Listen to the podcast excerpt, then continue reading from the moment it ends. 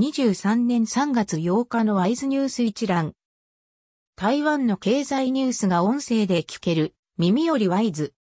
こちらではトップニュースとその他ニュースのタイトルをまとめてお届けします。スマートフォンでもお聞きいただけます。トップニュースは2月消費者物価指数上昇率に1.4%、経乱は2年で40%上昇。行政院主計総書が7日発表した2月の消費者物価指数上昇率は2.4%と前月より0.62ポイント縮小した。インフレが収束しつつある。うち供給不足が続く経乱は11.00%上昇し、過去2年の累計で約40%上昇した。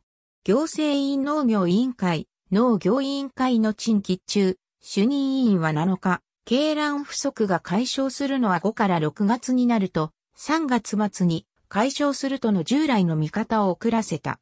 8日付交渉時報などが報じた。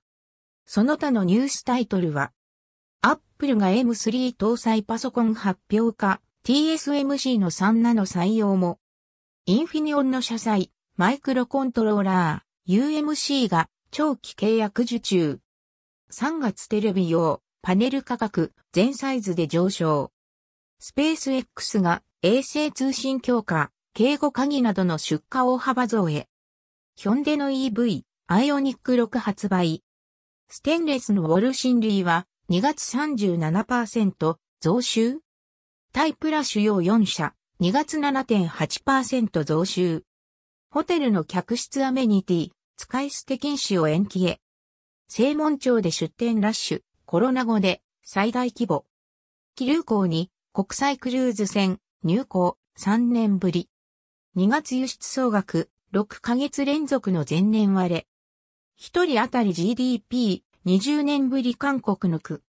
再総統との米国会談、米下院議長が計画認める。中国軍機3日ぶり中間戦超えなし。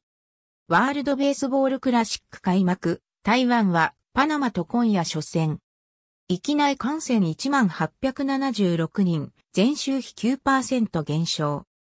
サル痘の域内感染1人確認、台北市の30代男性。100年に一度の水不足懸念、梅雨の降水量が不透明。フーデックスジャパン開幕、台湾から136社が出展。以上ニュース全文は会員入会後にお聞きいただけます。購読。指読をご希望の方は、ワイズホームページからお申し込みいただけます。